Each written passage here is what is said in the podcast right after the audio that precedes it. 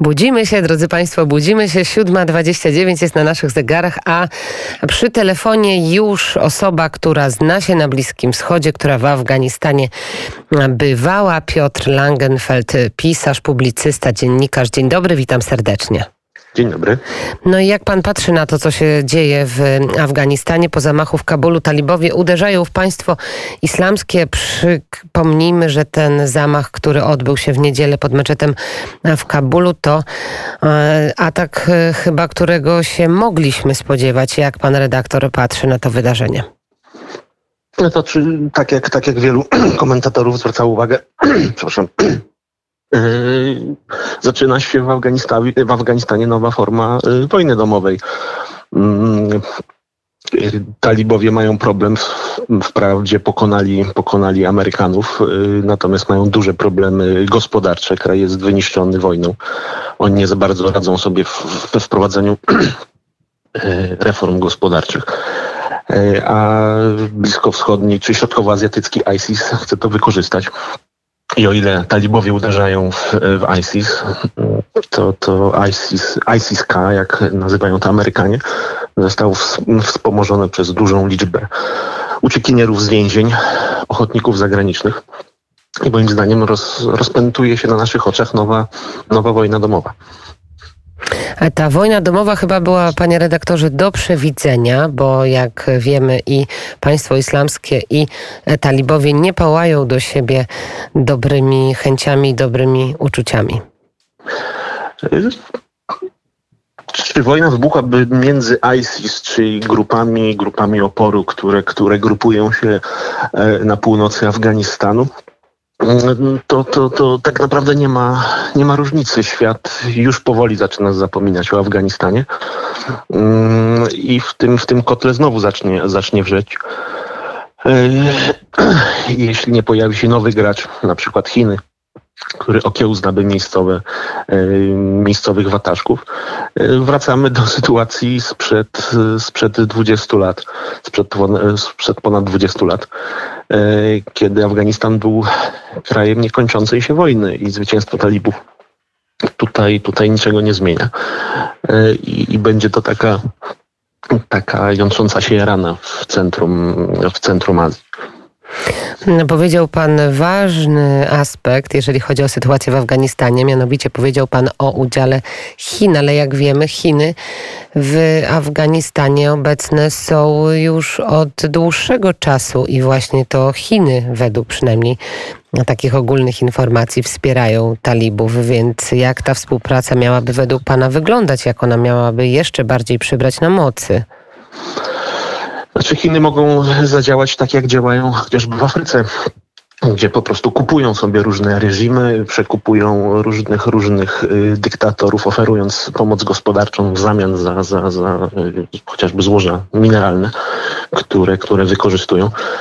I myślę, że będzie to szło w tym kierunku, że po prostu Chińczycy w jakiś sposób wesprą, wesprą talibów, wypełnią lukę po Amerykanach, mm, zaczną wspomagać po pierwsze siły bezpieczeństwa, po drugie, będą musieli, e, będą musieli wspomóc finansowo i gospodarczo e, nowy, nowy reżim, chociażby, chociażby jakimiś doradcami, którzy pomogą, pomogą opanować chaos, powojenny chaos.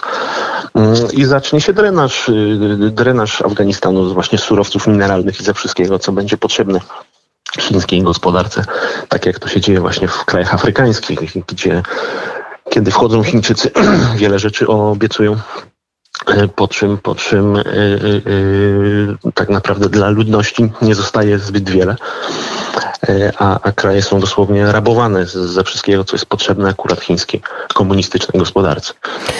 Pan napisał książkę także na temat tego, jak wyglądała ta sytuacja w Afganistanie.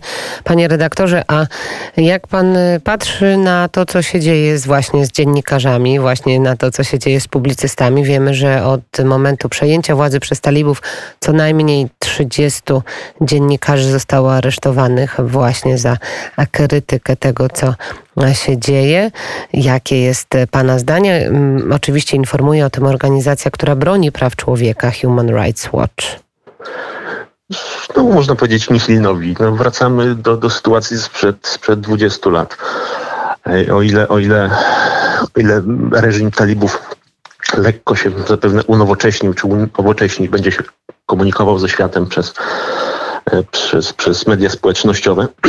Natomiast w sferze takiego tradycyjnego dziennikarstwa no, nie będzie przebacz. Tak? Już pierwsze sygnały o prześladowaniu czy, czy, czy zmienianiu formy pracy dziennikarzy, tak, szczególnie kobiet, którym z dnia na dzień praktycznie kazano założyć burki i relacjonować, relacjonować wydarzenia w Kabulu w burkach, miały miejsce już w sierpniu. Więc po prostu wracamy do tego, co było pod koniec lat 90. i, i tuż przed zamachami z 11 września 2000 E, roku. Więc niestety Afganistan wraca w stare kolejny. A to nie jest na pewno dobra informacja. Na pewno nie jest to dobra informacja dla Amerykanów, dla Amerykanów, którzy walczyli. Wiem, że pan ma kontakt z tymi, którzy byli na posterunku w Afganistanie, którzy służyli w kontyngentach afganistańskich. Co oni mówią na temat tego, co się dzieje w Afganistanie? Jak patrzą na przyszłość tego kraju?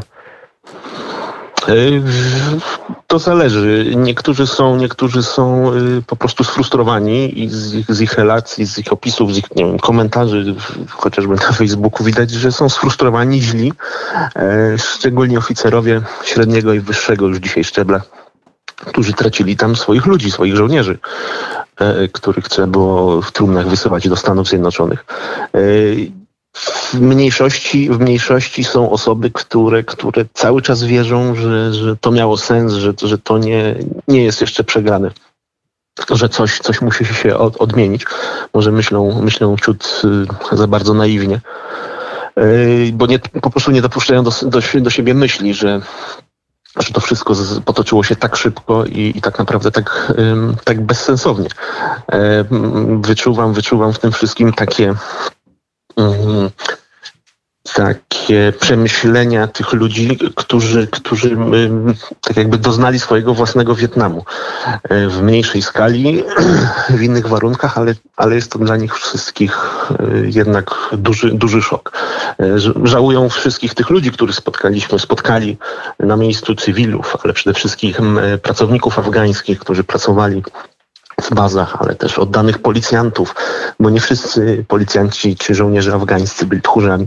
Sam poznałem bardzo wielu bardzo pracowitych i odważnych e, Afgańczyków, którzy, którzy z wielkim wysiłkiem i uporem zwalczali Taliban i chcieli coś zmienić.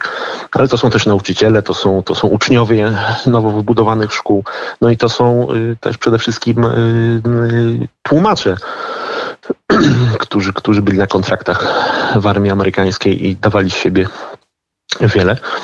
E, a teraz wszystko to okazało się nieważne. Jaka będzie ta przyszłość? Będziemy mm, przyglądać się Afganistanowi. Pewnie z dużą dozą niepokoju, ale, no, ale tak wygląda dzisiaj ta rzeczywistość. Piotr e, Langefeld był naszym gościem. Bardzo dziękuję za ten komentarz. Dziękuję bardzo, do widzenia. Do widzenia 7.37 na naszych zegarach. My za kilka chwil przeniesiemy się do Besarabii, do tej krainy historycznej, pięknej, tajemniczej. Opowie nam o tym Paweł Bobołowicz, a teraz z nami trochę muzyki i wracamy do Państwa.